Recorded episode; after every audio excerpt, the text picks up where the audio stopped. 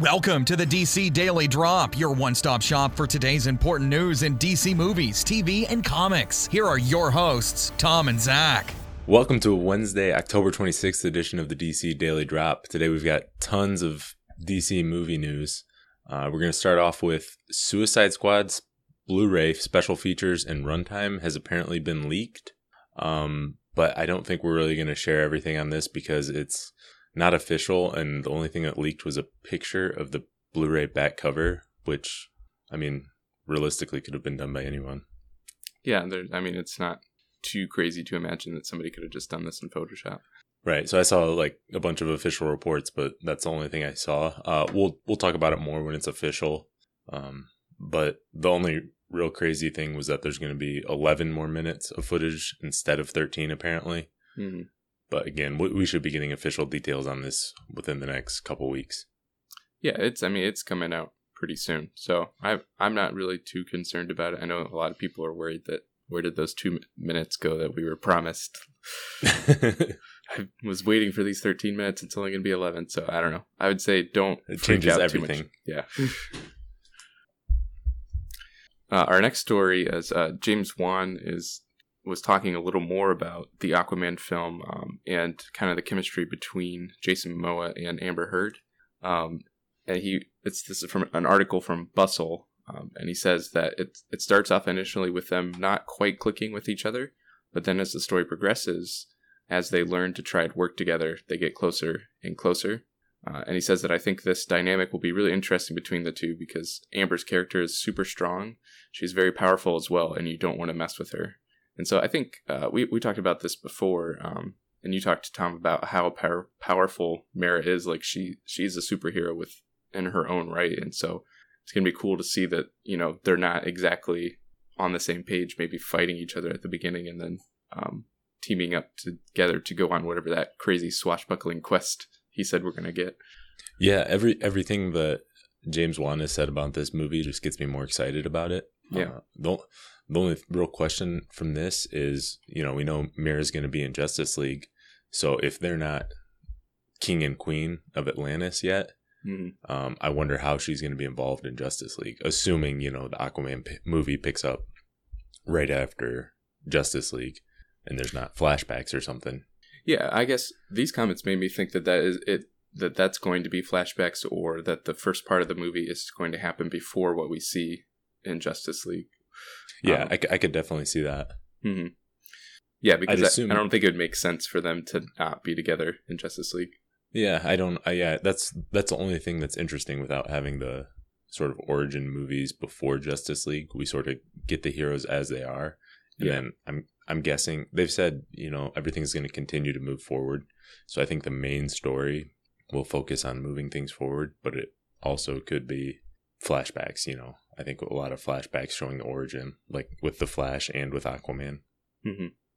So yeah, I'm I'm pretty pretty excited to see uh, these two really powerful characters maybe fight for a little bit and then use their powers together. So yeah, it would be awesome. Like in Throne of Atlantis, Mera just sort of is chasing down Arthur to mm-hmm. kill him, basically, because uh, so he doesn't come back to Atlantis, and then she realizes he's a good good guy, so she doesn't um, so I, maybe that's how they're going to handle it in Justice League, or else you know maybe they'll be king and queen, and we'll just see flashbacks to them in the Aquaman movie.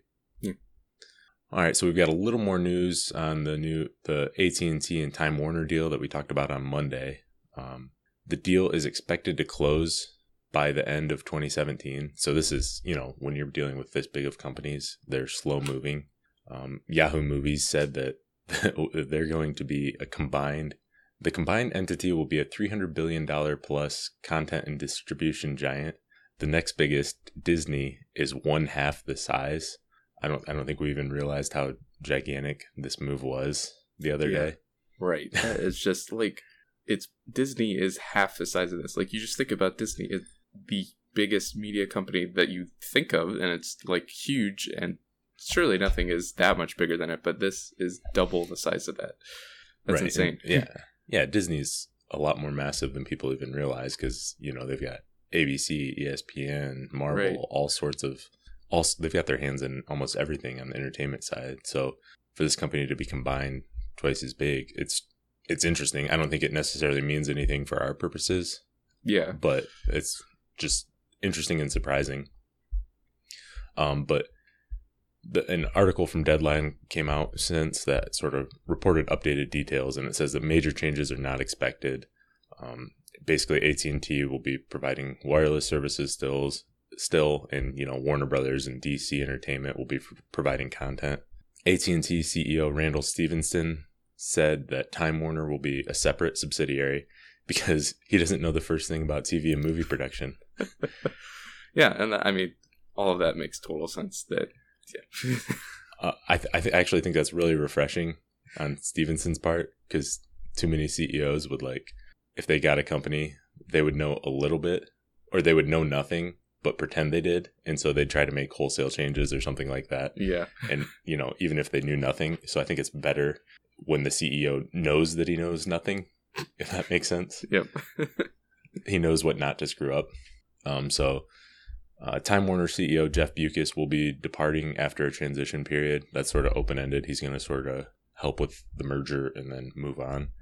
Um, but Bewkes expects that all creative and business execs within Time Warner to last for several more years. hmm So, kind of like we said the other day, short term, this looks like it's going to have no impact. Long term, potentially several years down the line, maybe AT and T will want somebody else in charge of certain aspects of Time Warner, but I don't think it's going to affect anything that's doing well. yeah, and uh, yeah, especially for us, like a lot, a ton of the DC movies are already set up in production, or they're writing the scripts for it, getting all the crew together, and like that's not going to change drastically because of this. Right. I mean, both of 2017 movies are done filming.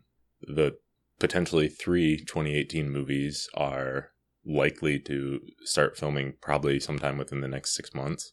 Mhm. So, I mean, everything's still moving full steam ahead. Yeah. And uh, our last piece of news has to do with one of those 2018 movies. Um, just a little thing. Uh, Chris RA7N EN on Twitter. Uh, he was looking at the DDA talent website and found like kind of kind of like a resume um, for Patrik Milani uh, that lists The Flash um, as one of the movies he worked on. And so he found out that Patrik Milani is going to be the costume designer for The Flash. Uh, he had worked previously with Rick Famuyiwa on uh, Dope, and he was the costume designer for that movie. Um, Yeah, he's done a few other movies too. I'm I'm not an expert on costume designers. Normally, I don't I don't have costume designer rankings or anything like that. yeah. I'm actually I'm in a fantasy costume designer league. Oh well, Yeah, he's a. I you picked him might up. be you'd be the expert for that. Yeah, definitely pick him up on waivers. Yep. That's our other podcast, actually. So Definitely a lot of potential there. tune in right Uh, after but- this. but no, we're not going to make like n- normally talk about costume designers or you know every cast and Yeah. crew member that's involved. We just wanted to know, let you know, like this is just a sign that more Flash news is coming. You know, Mhm. they're definitely working on things in the background, even if they haven't made a bunch of announcements about it yet. Yeah, and I, I also have I zero opinion. I don't really follow costume designers, but it's cool to see that um, Rick Famuyiwa is um, working with people that he already knows is comfortable with, likes their work, obviously, and so he's gonna get be able to get what he wants in the costumes.